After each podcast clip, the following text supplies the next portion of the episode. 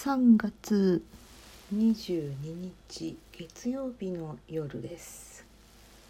うん、にじゅうさんじよんじゅうごふんからの収録です。あー疲れました。パトラです。えー、っとその前に何の前ですか、うん、ふたつぐらい前の文子先生のトークで、えー、レッスン料をあの先生にお渡しするタイミング、いつお渡ししたらいいのでしょうというご質問があって、それにお答えになっていたのがありました。結論、私の場合は先にあの先生にお渡しします、えー、そうですね、うんと前は後にお渡ししてたりとかしていましたが、文子先生もおっしゃるように忘れちゃうんですよね。こうレッスンをして、あ、ここの音程が合っていない、ここのリズムが合っていないといろいろ指示を出されて、もう一回やってみてねとすると、こう即座に直さなければいけない、何かすごく集中して、もう終わったらフラフラなのです。なので、あ、忘れてた、渡してなかった、さよならを言って、えー、ドアを出て、もう車に乗っちゃってから慌ててお渡ししに行ったこともあるんですけど、まあ、今は次の生徒さんが来るのがちょっとあれなんですけど、前だとすぐにあの私がバイオリンケースにしまっている時にも、ちょっと外に見える小窓から見える方ががっちり待機しているので、うん、その、その方のレッスンの最中に入っていくのはちょっと無理なので、えー、レッスンが終わった後もう一回、一番最後のレッスンが終わった頃もう一回行って、先生失礼しましたと言ってお渡ししたこともあったり、いろいろありましたので、やっぱり最初にお渡しするのがベストだなと経験上思っています。私は毎回レッスン料じゃなくって、えー、お月謝なので月にいっかい月始めにお渡しすることになっています。でもその月始めもあなんか忘れてっちゃったりすることがあったりしたことがあったので、月末に次の月のレッスン料をお月謝を払うというふうに決めています。そしたらその週に忘れたとしても月始めには絶対お渡しするということになるからです、うん、以上私の経験でした。これ先にどうしても言ってほしかった、いや言ってほしかったじゃない、言っておきたかったことでした、うん、今日はめでたく父が、えー、手術を終えた後退院いたしました。まあいろいろ心配なところもあったわけですが、やっぱり元気です、父は。しかしもうなんかこう度重なる痛みとかっていうことに疲れ果ててしまい、もう一人でご飯作って食べてた父なんですけどね、もうなんか作りたくなくなってきたというふうに言っております。なので介護認定を受けてヘルパーさんに来てもらいたいと言っております。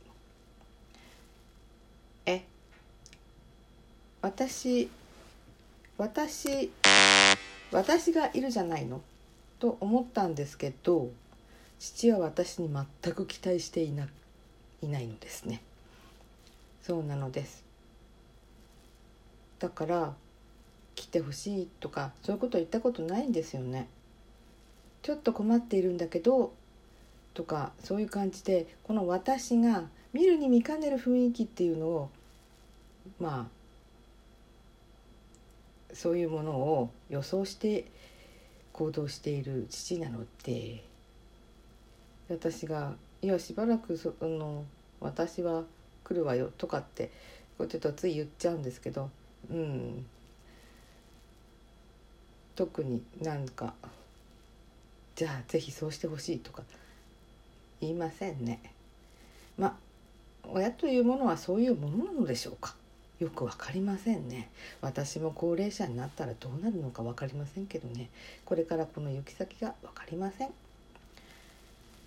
ああ、こんな時間になってしまったのですが、午後に父を迎えに行っていろんな生産を済ませて、父は眠れなかったようだったので、なんとか静かすぎて眠れなかったと言っております。そんなこともあるんですね。で、まあベッドに横になりまして、今日はうどんが食べたいと言っていたので、夕食はうどんにしました。まあ、ちょっと濃かったかなって感じでちょっとお湯足しましたけど、まあそんなこんなであんまり要望に添える娘ではないのかもしれないなと思いました。ヘルパーさんどうしようかな。私がいるのにヘルパーさん、でも私も仕事があるからずっとつきっきりになっていられないということは、やっぱり外部の助けを借りてスムーズに私も潰れないように、父も潰れないようにするには、ヘルパーさんが中に入ってくださった方がいいのかなと考えています。うーん、しかしあんまり父のところに来れていなかった時期が多くって、それはいろんな事情があって、早く帰んなきゃいけなかったりとか、後ろ髪を引かれながら洗い物をそのままにして帰っちゃうとか、そういうこともあったので、父だけの洗い物だと皆さん予想されるのではないでしょうか。あの私も息子や娘に言われちゃうんですけど、あの完璧にピカピカに磨き上げるっていうことが私も最近はちょっと曖昧になってきて、うーんこの辺でいいかなって感じで急いでたりすると、何かこの渾身を込めてコップを磨き上げるって感じが薄れちゃってるんですよね。それに輪をかけたのが父で、対してうまく洗ってないちょっとまあ油っぽい感じのついたやつを初期乾燥機に入れてるもんだから、ますますなんかこの油が乾燥しこびりつき、また使い、そんな恐ろしいことになっていて、それをさっきまで洗うのに何かものすごい労力を、まあ、疲れました。あともしかしてヘルパーさんが来るということになったら、なんかあまりのこの汚い台所が、ああいやというより冷蔵庫ですよ。うーん、チルドルームがものすごいことになっていて、変ないらないものがいっぱい入っていて、来るたびに捨てよう捨てようと思うんだけど捨てられなかった。今日はもう一気にそういうものを、なんか食べられそうにもないものは捨てました。いやーせいせいしました。そしてチルドルームのこの引き出しを、小さい引き出しなんですけど、うんがっちり洗いました。もうピカピカにしました。もうそれだけで今日はちょっとこの時間までに、あとは入院していたもののこのちょっと洗面器とかそういうものをこう、うん、洗うとかし、しかるべきにところに収めるとかしてたら、なんだか時間が全然足りなくなってしまったのです。